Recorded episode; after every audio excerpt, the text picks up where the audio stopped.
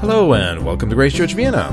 Today we have Al Nucciaroni as our special guest preacher, and Al was the pastor of Grace Church for more than 10 years and currently serves as a pastor in a church in Jerusalem. Today's sermon is based on Matthew 9 35 to 38, a passage where Jesus, while teaching and healing, talks about the sheep without the shepherd and the harvest that needs more workers. So join us now for this sermon titled On Mission with the Master.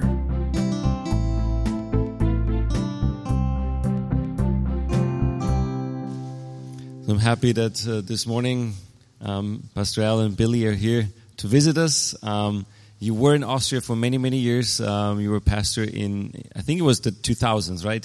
And the 90s, 90s and 2000s. Um, when you were in Vienna. Right now, you're in Israel. You probably tell us more about that. Um, but every now and then, when you get to go through Europe, you come and visit us. So thank you for doing that also this year. And I'm excited to hear um, what the Lord is teaching us through you this morning. There's a little more shalom, right? And it's, uh, am I, am I okay there? Philip? Too much sound? Should I, I I've got hearing aids now, so it, I really hear myself. And it's good to see Bjorn. Uh, by the grace and providence of God, we met each other in IKEA. So that was, uh, for, I, I should go upstairs. Okay. Thank you.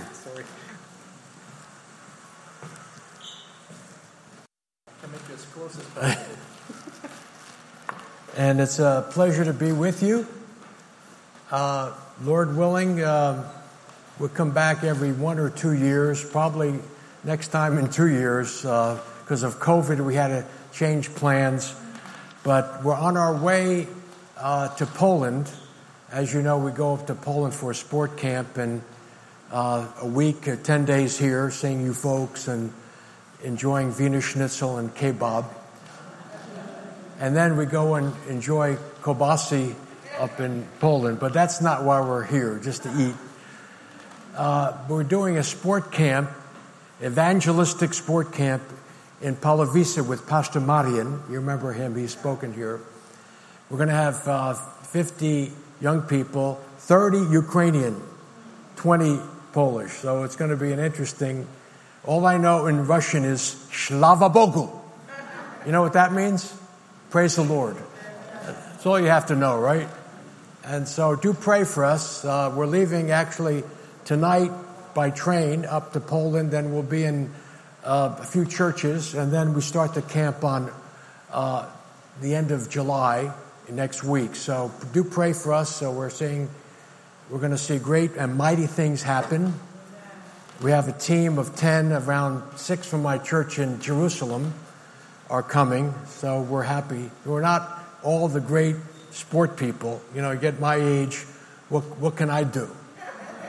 Blow a whistle and, and bring water, the water boy. And, uh, you know, love the kids. That's what we have to do. Preach the gospel and love the kids, right? And that's what we're aiming to do. So we bring you greetings from my family. Uh, Billy never changes. He uh, looks like when we were back 30 years ago, same. Uh, Emily is uh, in Jerusalem with us. She's uh, expecting her third boy next month, and that's a joy. Seth, my son in law, he works at the Anglican school. Actually, she's leading the worship at the church today, Emily. And then uh, Libby is uh, our oldest, as you know. She's in Wheaton, Illinois, four children, wow. and homeschooling too. So that's good. Allison is the wanderer, you know. Uh, she's been all over in Africa, in Vietnam, in South America. Now she's going back to Ghana where she taught. So uh, pray for her. She needs a man, by the way, you know, a husband. So pray for her. Okay? Thank you, Jesus, for today. Thank you for the chance to be here with our friends and brothers and sisters from Grace Church. Bless the Word of God in Jesus' name. Amen. So I'd like to turn in our Bibles to Matthew chapter 9. Matthew chapter 9.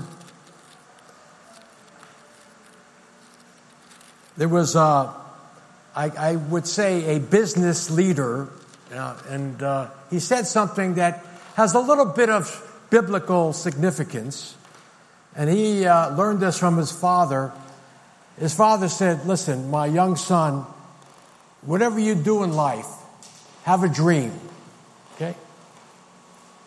Okay, like Martin Luther King Jr. Remember, he said, I have a dream. Right? I've been on the mountaintop. Okay?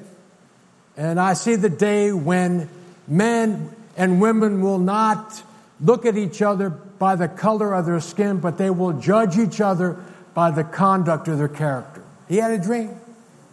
Then he said, Dream great dreams, and then learn as much as you can. And then the third thing, give yourself to a cause that is greater than yourself. Now, isn't that kind of biblical? Because Jesus even said it. He says in John chapter 14, and we can dream great dreams because Jesus wants us to dream great dreams. He said, If you believe in me, you will do greater things than I do. You know, just believe. Then he said, not only dream great dreams, but also pray great prayers. Right after that, he says, and if you pray for anything in my name, I will do it. So we pray great prayers. And thirdly, we do great things because after that, he says, if you love me, you will keep my commandments. Very simple, right? Dream great dreams, pray great prayers, and then do great things. All things are possible. Now, in this passage of Scripture, in Matthew chapter 9, I love it because here we have Jesus doing what he was called to do. Of course, he came to earth to die for our sins, but he also lived his life for 33 years. And let me just read this. This is Matthew chapter 9, starting with verse 35. And then Jesus went to all the towns and villages now, Jesus was a mover and a shaker, right? He moved around.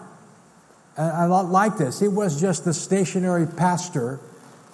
He was a mover and shaker, not like Elvis Presley, you know.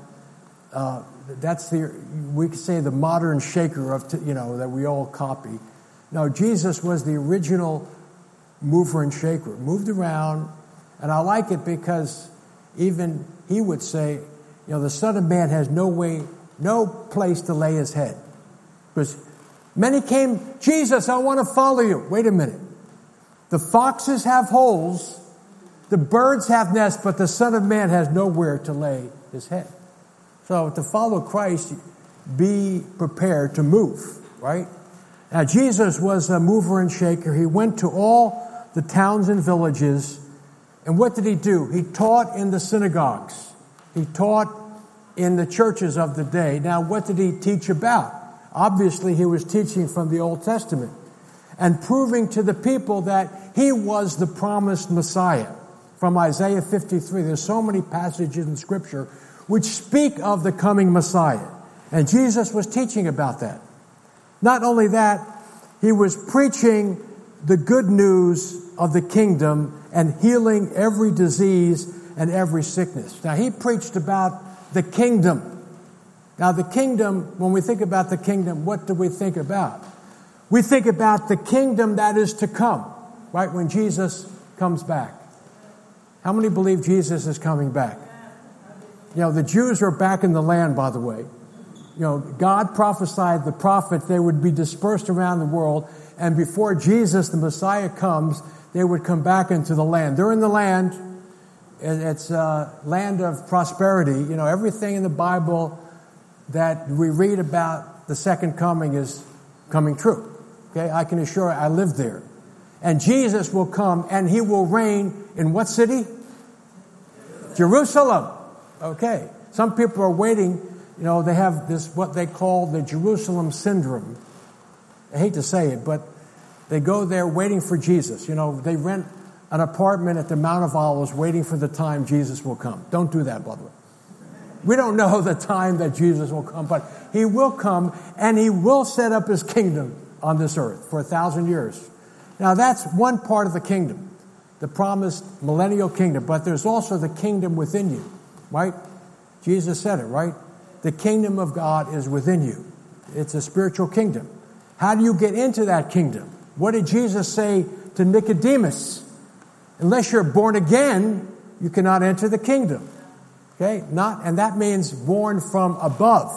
You know, salvation comes from the Lord. And so hope you're born again today. If you're not, now is the day, right? In fact, George Whitefield, the great British preacher, open air preacher, by the way, he um, was always speaking about being born again. And one man came up to him, You're always talking about being born again. And he said to that man, Well, are you born again? He said, No, well, I'm going to keep preaching born again until you are born again. So we, we keep preaching the message. We don't know God's timing. But that's the kingdom of God that we preach. And then Jesus went around healing every disease and sickness. Okay, now I'm not advocating all this, some of this stuff, the healing and the things like that. God can heal, obviously. I, I always tell people in my church, uh, God will always heal. Okay? He can heal instantaneously, number one. He also can heal through a doctor. Hello, doctor. Hello, doctor. You know, so don't neglect medicine. And he can also heal eternally, you know, to be with the Lord, no more sickness. don't we look forward to that day? No more sickness when Jesus comes again or when we go to be with the Lord. That's eternal healing. So I, I always say in God's timing, God will heal in His way. And He will you know, comfort and he will encourage. Now, today, when you think about it, you know, praise God for Christian groups who are helping people, right? Uh, praise God for the response up, you know, in Ukraine, feeding people.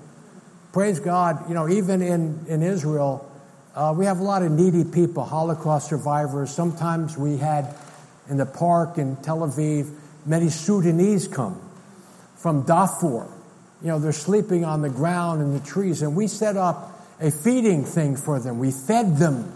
We fed them. But not only did we feed them, and they were so encouraged, we gave them the Bible in Arabic. And it was an amazing situation. We even had one of our sisters, by the way, I don't have the slides. I think I showed them last year. She's 100, Irene Levy, she's 102 years old. She'll be 103 next month.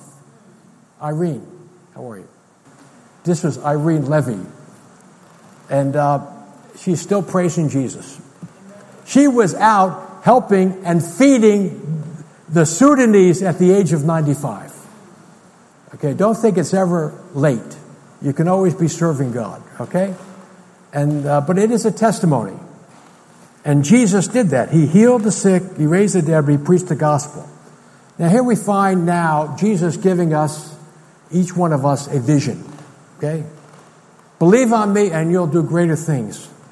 And the vision in verse 36, when he saw the crowds, okay, he felt compassion for them. Are we looking at the world today, you know, Ukrainian situation, uh, the conflict in the Middle East, the, the trouble in Nigeria, you know, I know where you're from, uh, the American political uh, catastrophe. I say that as an American. It's uh, in, in, Hebrew, catastrophe. You know what it is? It almost sounds like the same thing. In Hebrew, it's called balagan. Everything's a balagan, you know? It's a mess, the whole world. But the most important thing we have to realize is that people are going to hell, right? You know, lost people. You know, we can't solve all the problems of the world, political problems, war problems. The, the war is in the heart of man. And only when Jesus comes and we pray, come quickly, Lord Jesus, and when we pray for the peace of Jerusalem, you know what we're praying for? We're praying for Jesus to come. There's no peace without Jesus. And, but we have to have compassion for people. You know, you look around. I love uh, going on high places. You know, you go Kahlenberg overlooking Vienna. Then I went now the Achaia. You can look over the city. When you go to the Mount of Olives in Israel, in Jerusalem, you can look over the city as Jesus wept for the city. You know, and you see the people lost, sheep without a shepherd. That's what Jesus said. He felt compassion for these people because they were weary and worn out, sheep without a shepherd. Let me ask you a question. Are there sheep without a shepherd in the city of Vienna? Are there many? Right, lost. I mean, I have to look around in Jerusalem and Israel. You know, we have the Jews and the Arabs, you know, Muslims uh, lost, the Jews lost. Uh, praise God, some have come to faith. But we have to look at them with compassion, a broken heart. Jesus wept over the city. You know, it was uh, William Booth. Everyone know William Booth, Salvation Army? He was asked, How can I win souls? You know what he said? Try tears. Try tears, weeping. You know, the Apostle Paul was a man of compassion as well. Even though he was a hard nosed uh, Pharisee of Pharisee, God met him, God saved him for purpose. And of course, Paul had a burden. Paul had a burden and a compassion for his own people. And, and you just have to turn, if you don't think, uh, we know that the children of Israel, Israel, the Jews, are God's chosen people. It doesn't mean they're special and they're going to get saved because they're Jews. No, they still need Jesus, right? And of course, it was Paul's desire that they be saved. That's the most important thing. And of course, he was under conviction of sin and he came to the Lord and he developed that compassion. And you can, you can feel his emotion. You know, God is a God of emotion, right? You know that? Jesus was a felt Jesus. He felt. He's not just an intellectual dogma, doctrine. Jesus is a real person, was a real person with feelings. He wept, he suffered, he was betrayed. He felt that. But look what it says here. Here's Paul. I'm not lying. This is Romans chapter 9. I have intense sorrow and continual anguish in my heart. For I could wish that I myself were cursed and cut off from the Messiah for the benefit of my brothers, my countrymen, my, by physical descent. Now these are the Israelites. To them belongs the adoption, the glory, the covenants, the giving of the law, the temple service, and the promises. You know, these are God's people, but he had intense feeling for them.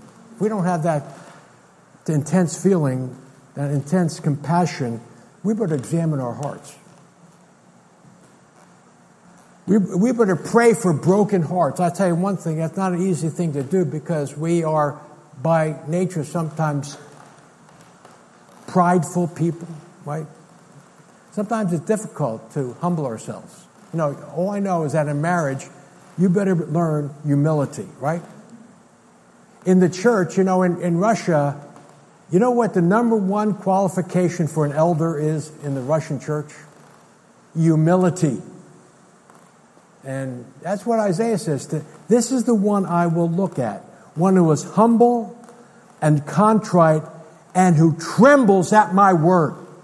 That humility. You can't have revival. And I pray, we should always be praying for a revival, right? You know, revival starts with me, humbling myself before God, brokenness before God. In fact, the great Welsh revival was started by a young man. I like young people, don't you? I wish we were young again. oh, those were the days. But you have a lot ahead of you. But even the Welsh revival was begun by young people. Not old. I mean, even though, praise God for old people, we, we still know how to pray and we can still be used. But um, Evan Roberts was like 20 years old. He wasn't a great preacher, he wasn't a great evangelist, but he was a man of God. He was a miner that God met him. And he heard a statement by an evangelist that said this You bend, bend your knees, you bend your life, you bend, and then God will revive the people.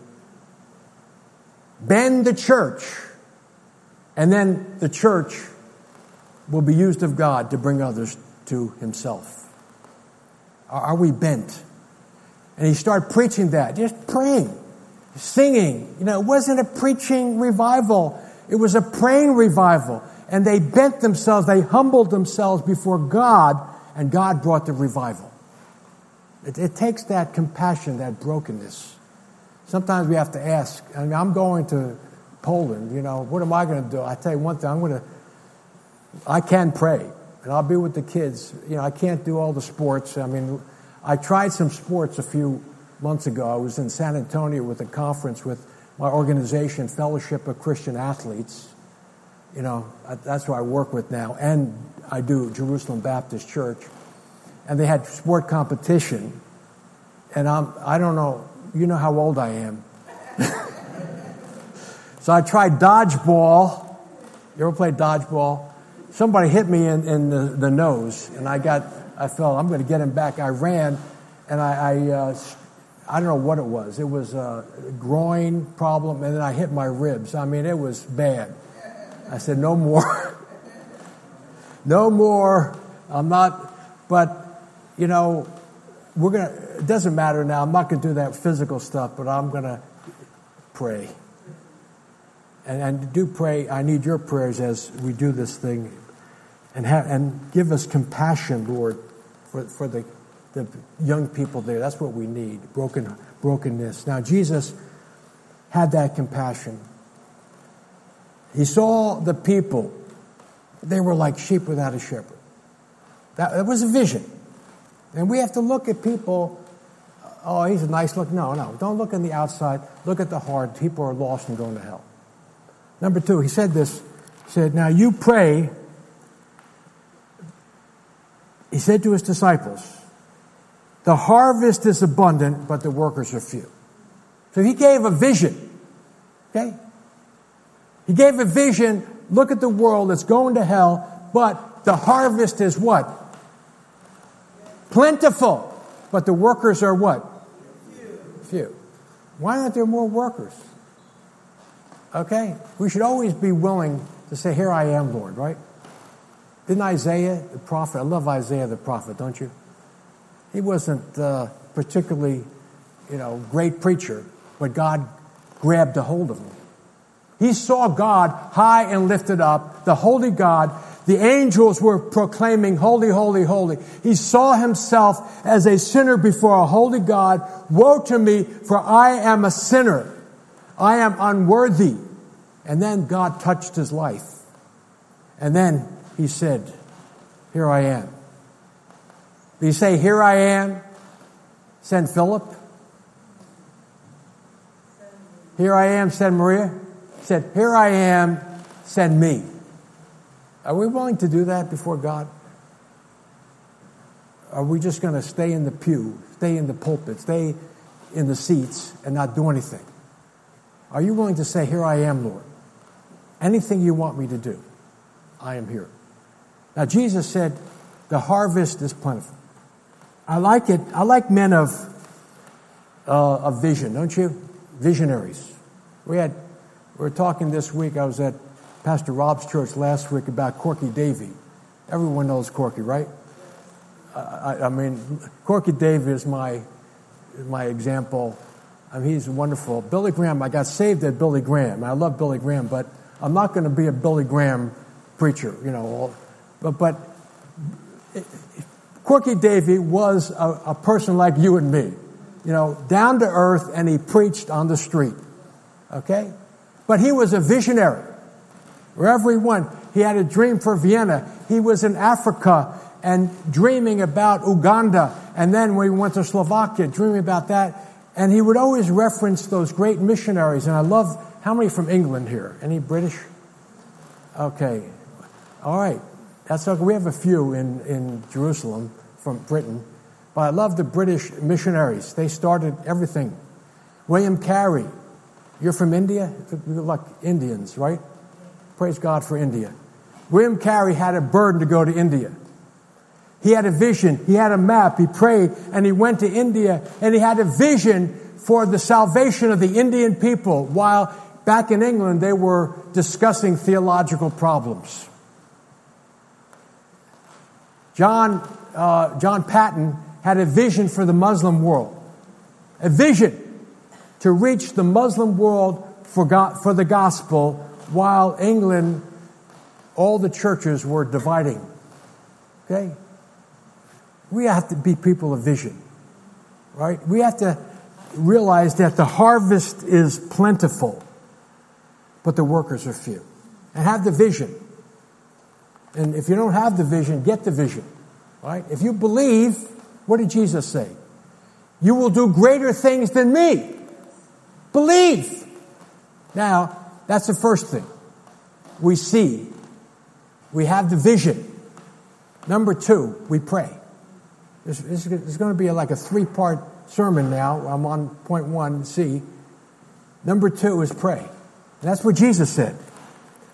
Therefore, pray to the Lord of the harvest to send out laborers into the harvest field. Pray. How many love to pray? How many pray enough? Far be it from, even Samuel said, Far be it me that, that I should sin against the Lord by ceasing to pray for you, because Satan attacks prayer. But is prayer effective? You prayed. Thank you for this time of prayer. We have the same type of uh, ministry there, prayer warriors. We have a wonderful prayer meeting. You know, so we are those who pray. Now, what did Jesus say? Pray the Lord of the harvest, right? Number one. The early church, when Jesus ascended to the Father, remember, he was on the Mount of Olives, okay? You can go there.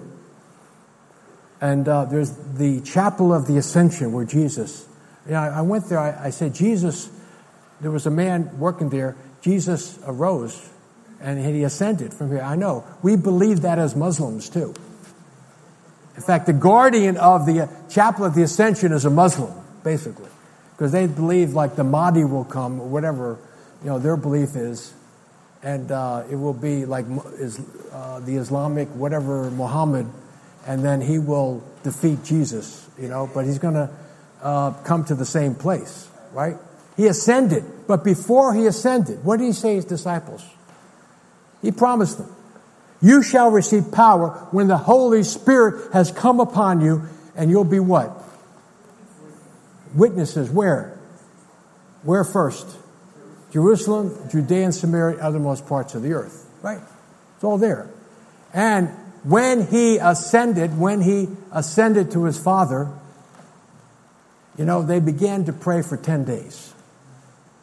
He promised the power, 10 days of praying, one day of power, the day of Pentecost came. What does that say?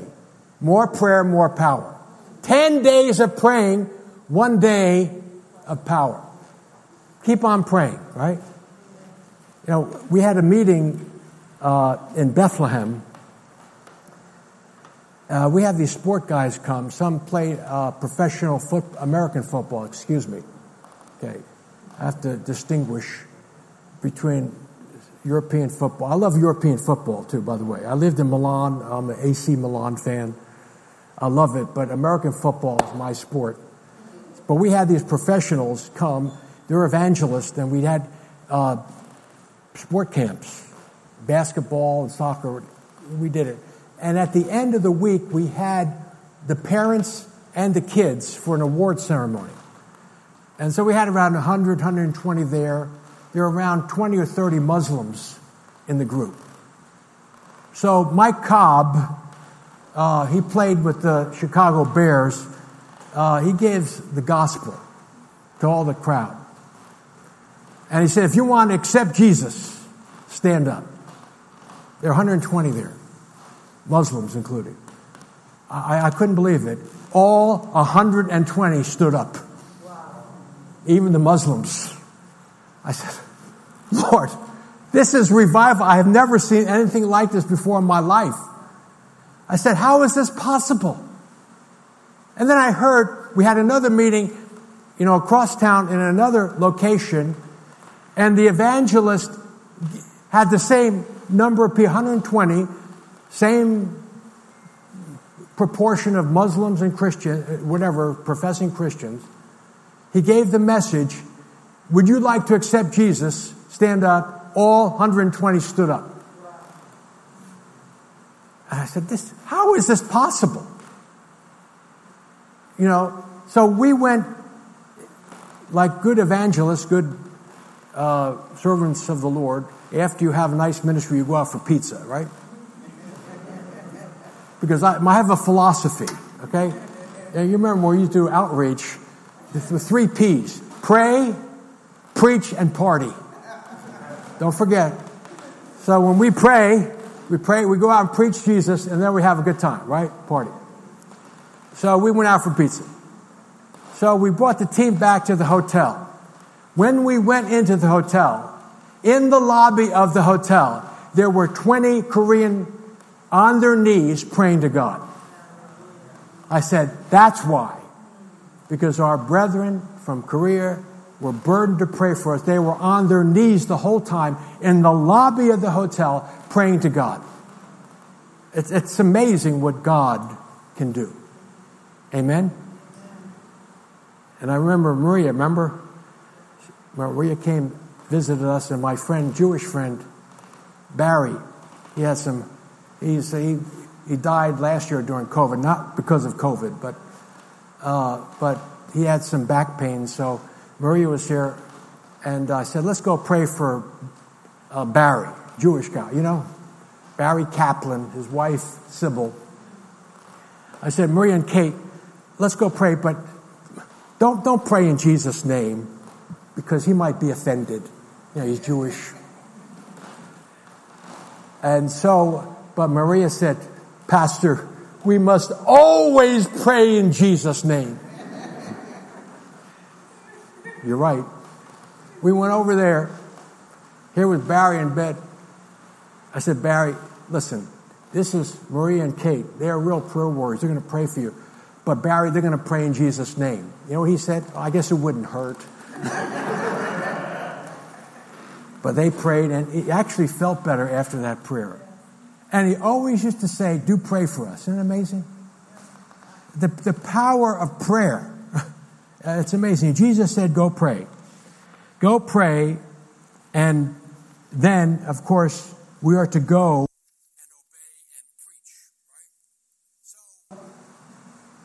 Jesus says, see the needs, see the harvest, pray, and then go.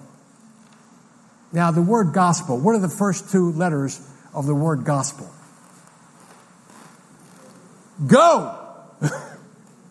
so that means move, go, and preach the gospel. That's what he said. Pray the Lord of the harvest to send forth laborers into the harvest field. We go with the gospel uh, of Jesus Christ. We're not there to preach politics. Okay, uh, you know, one thing that COVID cured me of. Okay, could I say this? This is confession. Because I, I, really like news, and po- I, I studied politics in university. Okay, I was going to be a lawyer, a politician. I'm glad God uh, ended those plans. You know, I was going to be, I wanted to be president. I mean, honest conviction and then God saved me. You know, Charles Spurgeon, the great preacher, who knows Charles Spurgeon from England? He said he was offered the position of Prime Minister of England. You know what he said? Sorry, I don't want to stoop that low. I would rather be preaching Jesus. And I'm glad I'm preaching Jesus. Okay, that God has given us that privilege to go preach the gospel and it doesn't have to, it's not a complicated gospel.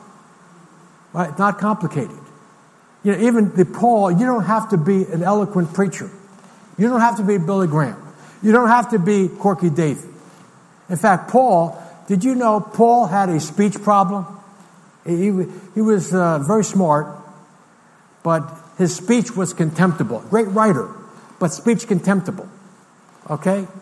But he said this, you know, when I came to you, to the Corinthians who were Greek, smart, philosophical, and everything else. When I came to you, I did not come with superiority of speech or of eloquence, like your Greek philosophers. I came to you in fear and trembling, preaching to you Jesus Christ and Him crucified. That's pretty simple, right?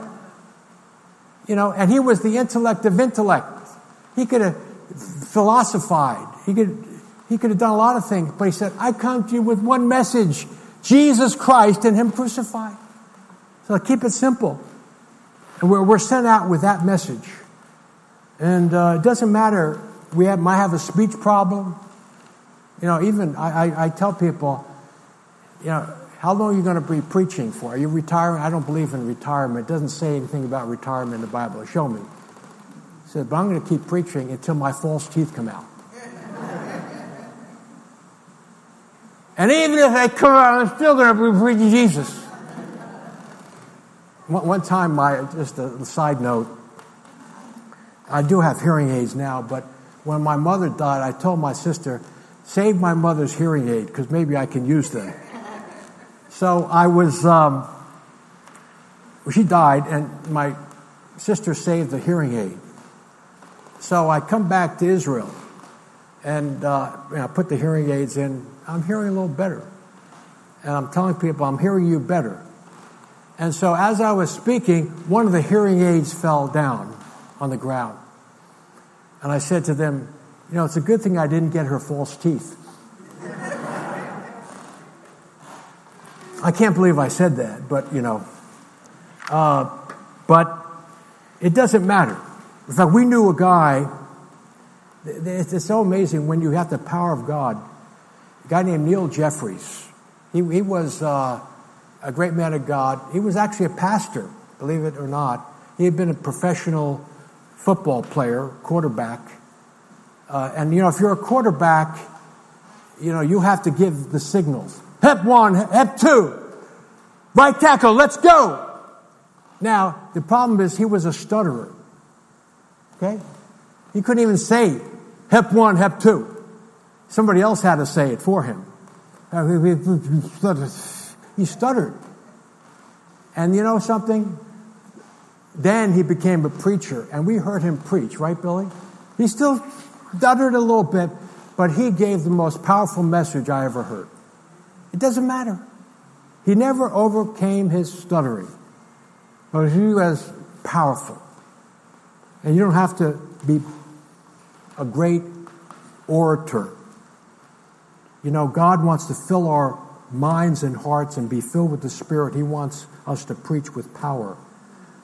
You know, as we go, I'm just going to mention a few things, then I have a little illustration I wanted to share with you. It's kind of related to Poland and the power of prayer. But uh, if you look at chapter 10, Matthew chapter 10, you know, Jesus sends his disciples out. The, the, it says here, the Lord of the harvest send them out to, to the harvest. Then he summons his disciples to go. Okay? And they go. Okay? I told you what to do. Now you go. They go out. They preach the gospel. They preach the kingdom. They didn't go out with much. You know, they said, whatever you, wherever you go, God will provide for you. Will God provide for us? You know, they didn't have much uh, provision. In fact, go out every day. You know, the, even Jesus taught in the Lord's Prayer, give us this day our daily bread. Don't worry about tomorrow, right? Give us this what? Day. God will provide. Has anyone been forsaken of God? You know, has, has God always provided? Okay, sometimes it's the last minute, but He does provide. And He said, Don't worry about it. I will provide for you, but I will always also protect you. Don't be afraid of man. He says that to His disciples. Don't fear man. Don't be afraid of them. Don't be afraid of these people. Don't fear those who kill the body, but are not able to kill the soul. Rather, fear Him who is able to destroy both soul and body in hell. And God, if He doesn't, you know, spare, aren't two sparrows sold for a penny, yet not one of them falls to the ground without your Father's consent. Even the number of your hairs are counted. Believe that? I don't care if you're bald or not. God knows your hairs or the hairs you did have. Okay? You know, it, it doesn't matter. God knows every little thing, and He's going to protect us as we go out with the gospel. We do not, we do not fear man. We do not fear opposition. You will be persecuted. We do not fear. You know, here I am in, in Israel, and uh, don't you aren't you afraid there terrorist bombing? You know, I, have seen, to tell you the truth, I've seen around ten uh, rockets coming from Gaza shot down by the Iron Dome right in front of my eyes. Okay, uh, yeah, I, I was there. You know, it's like a fireworks. Fireworks are coming. Hear the siren. Here comes the missile. You know, I was telling my friend we're in a pizzeria in Bethlehem. Sirens, look outside for the fireworks. This missile from Gaza comes, and the Iron Dome anti missile hits it. Okay?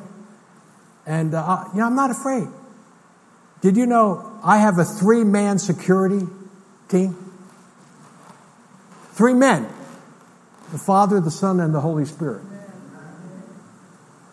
And I, you know, I'm well known. I am well known in Jerusalem. I'm well known by God. That's all I need to be known by God, protected by God, you know, and God protects us. And we, we've, we've been in, in Bethlehem when the kids started throwing stones, you know. I thought they were going to throw it at me. No, they were throwing it at the Israeli soldiers. You know, so the good thing I know Bethlehem well. I know my escape routes. You know, so you have to be a little careful sometime. And so, God protects us. Don't fear. God will provide for us as we go out with the gospel. And we need to pray. And, you know, something about, I, I think I mentioned this before, that um, the calling of God is an important thing. I mean, it, the calling's for all of us. But I understand the calling into ministry. And when you think about it, the call to ministry is a call to preach. And here my father was uh, anti God, anti preacher. He hated preachers. He especially hated street preachers. And then his son gets saved. He becomes a preacher and a street preacher. Then my father gets saved. Hallelujah. And right at his deathbed, you know, here was a man who hated preaching. He hated preachers. But at his deathbed, you know, he was a practical man. He said, okay, um, everybody come around. I'm going to be leaving this earth soon. He said, he said to me and my sister, take care of your mother. He said, get 10 death certificates. He was an insurance man, you know. he said to my mother, May, stay in the house. You'll have uh, $3,000 a month to take care of your needs. Have the funeral at the Ippolito Funeral Home, good friends. And the last thing he said, he looked at me, and Albert, you preach. Well, I knew what that meant. I was going to preach at the funeral, and I did for 400 people. But that also was a confirmation my heavenly calling was confirmed by my earthly father. Albert, you go and you preach. Now, I close with this because I'm going to Poland, you know, and Bjorn, how many have been to Poland with us? Up, uh, you were with us, or you just been up to Poland? Yeah. So, uh, Edith, how you doing? Last time I saw raise your hand. I saw her in Jerusalem two weeks ago, three weeks. She always goes up there. And Bjorn, we have a great time. And we're not there just to have fun with the kids to do that. We're here to preach the gospel, right? Bjorn, we did, went up there, sketchboard, everything. And with, with Stefan, it was a wonderful time. And uh, if you remember Amadeus, who remembers Amadeus? Okay. He, he He was actually at CIG last week. He was there, so I saw him. And I had to, had to share this because uh, when I go to Poland in the past, I always like to do two things encourage a pastor. You know, you take out, these guys don't have much money, you take them out for a meal. And I remember when I was uh, on a train one time from Warsaw to Katowice, and I was praying, Lord, help me to encourage a pastor and help me to preach the gospel outside. Okay, that's all I pray. Open air. Not I, the church is easy. We preach in the church, but outside, I want an opportunity. So I was on a train, And I met this guy, he spoke English, Polish guy, and we got to talking, and he asked me what I did. I said, I'm a preacher. You know what he said? I'm a preacher too. I said, How'd you come to the Lord? You know, uh, well, I told him, Billy Graham, maybe you. Well, you know, I was a real firm Catholic, but I liked, you know who I liked? I liked two men Martin Luther King Jr., and he had a dream. Then I liked Elvis Presley. And I figured, you know, Martin Luther King, he was a pastor, he had a dream. I love that. He was a Baptist. And then Elvis Presley was a gospel, before he went into his, you know, secular music, he was a gospel singer, Elvis Presley. Did you know that? Sung a lot of gospel. He was involved in a gospel church, uh, an Afro American Assembly of God church. That's where he learned, uh, you know, all those songs. And then, uh, unfortunately, he took a nosedive, right? But, you know, he regretted that. I was uh, at one of the malls here a long time ago. There was a display of Elvis Presley memorabilia, and there was a diary of Elvis in his last days, and it said, Matthew 6.33, seek first the kingdom. He went back to the roots. of course, he had his problem with drugs. So I said, because of that, I said, I need to check out Baptist belief. So I went in evangelical, he, he heard the gospel, and he came to faith. And I was a pastor. So that was one answer to prayer. Thank you for encouraging this man. Then I said, I need to, Lord, I want to preach in the open air. I, I don't know. So I was, we were having some meetings and inside, you know, preaching in the church and preaching in a youth conference. And then I was uh, at a at a kinder like kinder youth uh, meeting, you know, inside, and it was with Amadeus, and we heard music. We heard music in the background. So what is that? So we go up the hill, and in the town, I don't even remember the name of the town, Katowice, something like that. There was the Polish Idol contest. You know, 300 people were there. Polish Idol. And then Amadeus, I mean, yeah, so I brought my guitar. You know, you always have to have your guitar in hand just in case. You know, and he goes up to the manager of the concert. He says, Over there, this is Al Cappuccino. he, he, he sings gospel songs. Can he sing? So the manager says, Sure, why not? Well, how much time? Well, take 20 minutes. So we got on, he and I, uh, I think halfway, the guitar, sang gospel music. I'm going to lay down my burden down by the riverside, you know. And then, oh happy day, oh happy day when Jesus washed my sins away, you know. Sharing the gospel through song and then sharing the gospel. 20 minutes. I mean, that was a wonderful answer to prayer. And even they clapped at the end. They were, they were singing along with us, but it, was a one, it wasn't we weren't trying to entertain anybody. We were trying to get the message across. So when you pray, God will open the door. So I'm challenging each one of us today. Um, we're believers in Jesus, right? Jesus said, if you believe in me, you'll do greater things. We are believers. We have Jesus in our hearts. We should have compassion for the people who are going to hell. We should also be encouraged because the harvest is plentiful. But unfortunately, the workers are few. And maybe it's up to you, me, and you. Are you going to be a, just sit in the pew all day, or are you going to do something for Jesus? And all it takes is a pray, the Lord of the harvest praying, here I am, Lord. Anything you want me to do. In fact, I'll give you three A's, and we'll end with this. Three A's. Anything. Anything you want me to do. Number two, anytime. Anytime I'm ready to move. And then three, anywhere. Are we willing to pray that? Lord, here I am. Anything you want me to do. Anytime, Lord, I'm ready, and anywhere you want to send me, here I am. Father God, we thank you. We thank you for Jesus. We thank you, Father, for each one of us here. I pray for a great sweeping and movement of the Holy Spirit in this church.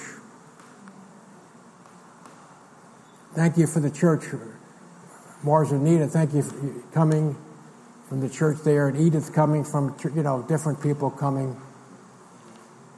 And God, we know we're not just many churches, we're one church in Jesus. With the, we, and we have to have that burden for Vienna, burden for Jerusalem, burden for Europe, burden for Ukraine.